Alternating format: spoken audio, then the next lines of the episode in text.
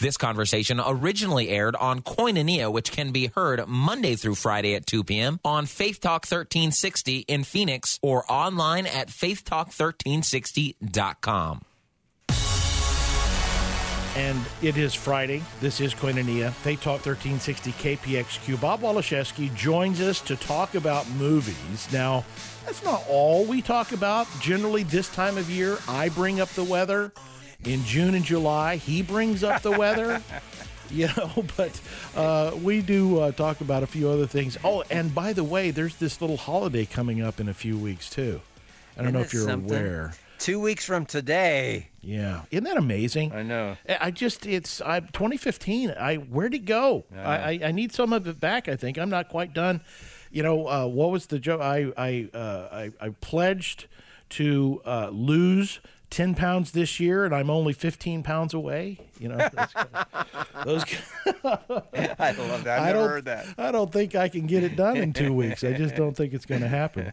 Well, Bob, Merry Christmas to you. Merry Christmas in advance to you, too. And this time of year is interesting. Hollywood is kind of weird. But sometimes they bring out more family-friendly fare this time of year. Sometimes they don't. What's the Christmas horror film? What was that? I know, Krampus. That was last week, and it came in at number 2 with 16 million. Please. Hunger Games was 18.6 million. Third week out for Hunger Games, up to a total of 227 million. What a franchise, that thing. Yeah. But Krampus, it's like as if anybody wants a horror film for Christmas. Now, I will say in fairness that it turned out to be more of a morality tale than just a we want to scare you senseless and we hope that you leave, you know, crying. Please don't tell me you're going to say a horror film with a message. Is that what you're saying to me? Yeah, not so much a message that I'm recommending it even closely. I don't even remotely, but just that it surprised me. Its basic message is families really should come together at Christmas time, and we all agree with that. They just had to be scared out of their wits by the end of the film to get there. Well, I guess that's a segment of the population God's Not Dead's probably not going to reach. So yeah, well, exactly. And then when I was doing some research on this Krampus film, I found 2 other films that have Krampus in the title. I thought this was the first ever, and I'm a film guy. I should know that, but apparently these 2 films died a quick death, and no one saw them, but people did see this last one. So, and actually, for our listeners, all 2 of you out of the, the many, many that we have, who, because your kid, your teen son wants to go see it. Yeah. Okay, we gave it a 2 out of 5, which is not a great score. And if your son tells you, but Mom, it's kind of like a Grimm's fairy tale, he's actually telling you the truth. It is a very dark Grimm's fairy tale type morality tale, but I'm still not recommending it. That's kind of weird. Still weird to me. I just the whole concept it's bizarre. There is a new movie out, In the Heart of the Sea. Tell us about this looks big screen to me. I mean, it is. Well, my rating is I decide whether or not to go to the theater if it's something I must see on the big screen or if my big screen TV will be enough. That kind of it's one of the deciding factors. Well, this is big. It is a sweeping story, and it is a big screen film, and it's directed by Opie. Right, so that's right, Ron Howard. Yeah. Ron Howard is bringing us this film again, or not again, but another film for him, if you will. This one tells us the tale behind the tale of the book Moby Dick.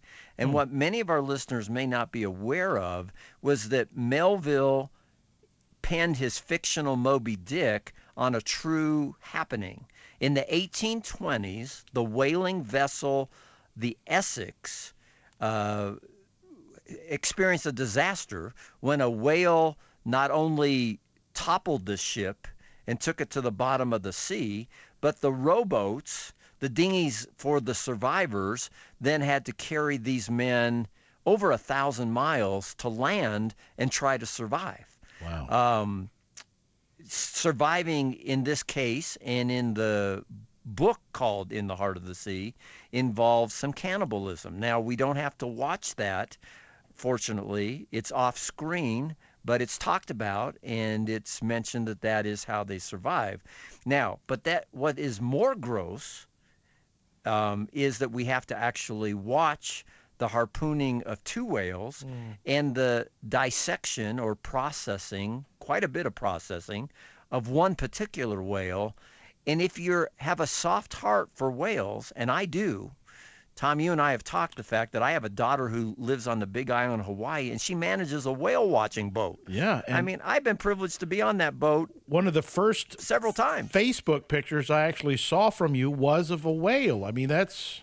Well, you just don't, you're not out there a lot, and that was one of the things you featured, so I know where you're at. And I was privileged once in Alaska to see a whale in the wild. So it's like telling a dog lover that there's a film about cocker spaniels being harpooned. Ugh.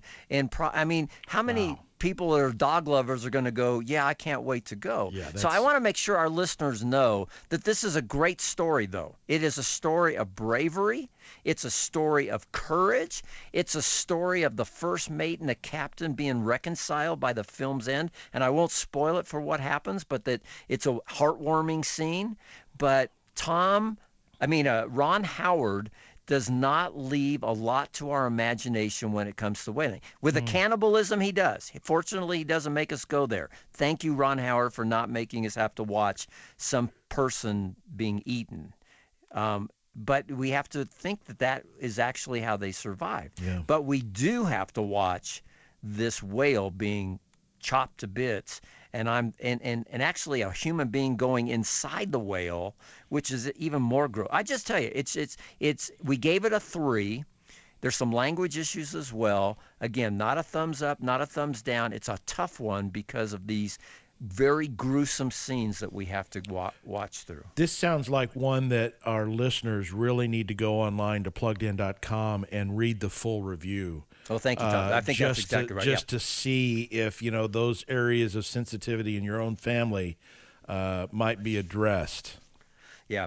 And for fans of the book, I know if you read Moby Dick in high school or college, it may be those fans are going, oh, yeah, I loved the book when I was, I want to go see the movie. Well, this isn't that movie. This is not the Moby Dick movie.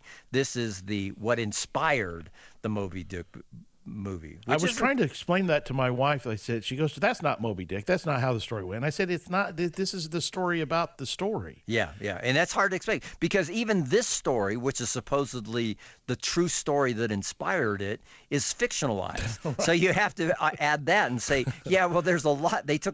Ron Howard took a lot of liberties in telling the true story that inspired the fictional story, Moby Dick. That's so confusing. Anyways, a 3 out of 5. Okay. Listeners, I want you to know, just like Tom said, if we've ever said, go read the long review and meant it, we mean it this time. So, well, thank you for that. Star Wars is coming up, in... a week from today. A week from today. Wow, it's already here. You're going to get to see it next week, right? Yeah, on Tuesday. And I did not think I was going to. I was a little surprised to hear that you were going to get to screen it. We see 98% of the films in advance. The Krampuses of the world, they don't screen for us because they know they've got a bomb. Well, actually, it didn't bomb, but they don't want to get the negative reviews. Exactly. That's what they're trying to avoid. But with Star Wars, that's not their issue. Right, and they don't need the extra. If there was any more hype around a movie, right, they would be piping it into your dreams. That's why I'm surprised. Somehow. Yeah, I mean, Rolling Stone doesn't need to see it. Variety magazine, LA Times, New York Times. No one needs to see this film for them to say it's going to be hugely successful. Yeah. So the fact that they're letting Little Plugged In drive up to Denver next Tuesday and watch the movie came as a surprise. I'm grateful. I'm thankful. We've got so many radio stations wanting to know about it, understandably so, and I'm happy to say that next week we will be talking about it. That's great. And now, just so we're clear, you're not actually leaving the studio this afternoon and setting in line till Tuesday, right? I know what you're referring to. The guy in L.A., 12 days. 12 days. 12 days. So far. And, well, that was, it was 12 days out from the premiere. And I think I even heard him say, just the concept of the possibility of one of the actors looking across the street and seeing me is breathtaking. I'd say get alive. That is. And here's the story is even more bizarre. This man, this is the third one he stood in line for several days. In line the first time, that's where he met his wife. Well, and now they have two children. But at least they have something they can relate to. I'm just amazed. And now my other thought is, what kind of husband and father goes and stands in line for a movie for 12 days? And what job does he have that allows that? Man. And if he's taken all his vacation time to stand horrible. In line, I think that's terrible for the family. Now, Mary and I have gone for a midnight screening, right? I mean, you know, we have gone together for something that's important to you to see it, you know, just for the fun of seeing it at midnight. And I'm saying we invested maybe an hour and a half above and beyond the movie. That's it. And right. We would only do that together. There's no possible way I'm going to go camp out. No, there is no movie that's worth that. No, and I see so many movies that I become spoiled because typically I walk in and they even have I don't have to stand in line. Yep. They have my name on a seat taped off, and you know it's not an ego thing, but it's a great privilege thing. It is absolutely simple. We've got a couple of minutes left here. One of the great features at PluggedIn.com is their culture clips, comments on pop culture. What do you have for us today? Well, I'm gonna read this one a little bit if I can. How much time do I have? 2 minutes. Okay. Common Sense Media has released a detailed new report on tweens and teen media habits. The organization surveyed more than 2,000 8 to 18-year-olds regarding their media usage and screen habits. Data included both screen-based media, TV, movies, video games, social media, internet, and non-screen, which is newspapers, magazines, etc. Those in the 13 to 18-year-old age bracket averaged 8 hours and 56 minutes of total entertainment and media usage daily. No way. Excluding school and homework. Among the tween set, 8 to 12-year-olds, that number dips, if you want to call it dips, to 5 hours and 55 minutes, or another 6 hours. Girls top boys when it comes to listening to music, reading, and social media usage. Meanwhile, boys are much more likely than girls to spend big chunks of time playing video games. This was Common Sense Media study, came out November 2nd of 15.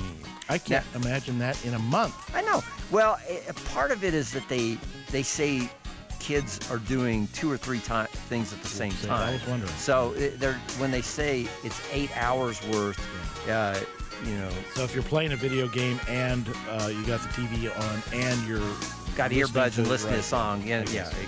Wow. Wow, that's still a wow, though. Bob Walaszewski, Plugged In. Thank you. You betcha. Talk next week. For questions or comments, please email tom@faithtalk1360.com. That's tom@faithtalk1360.com.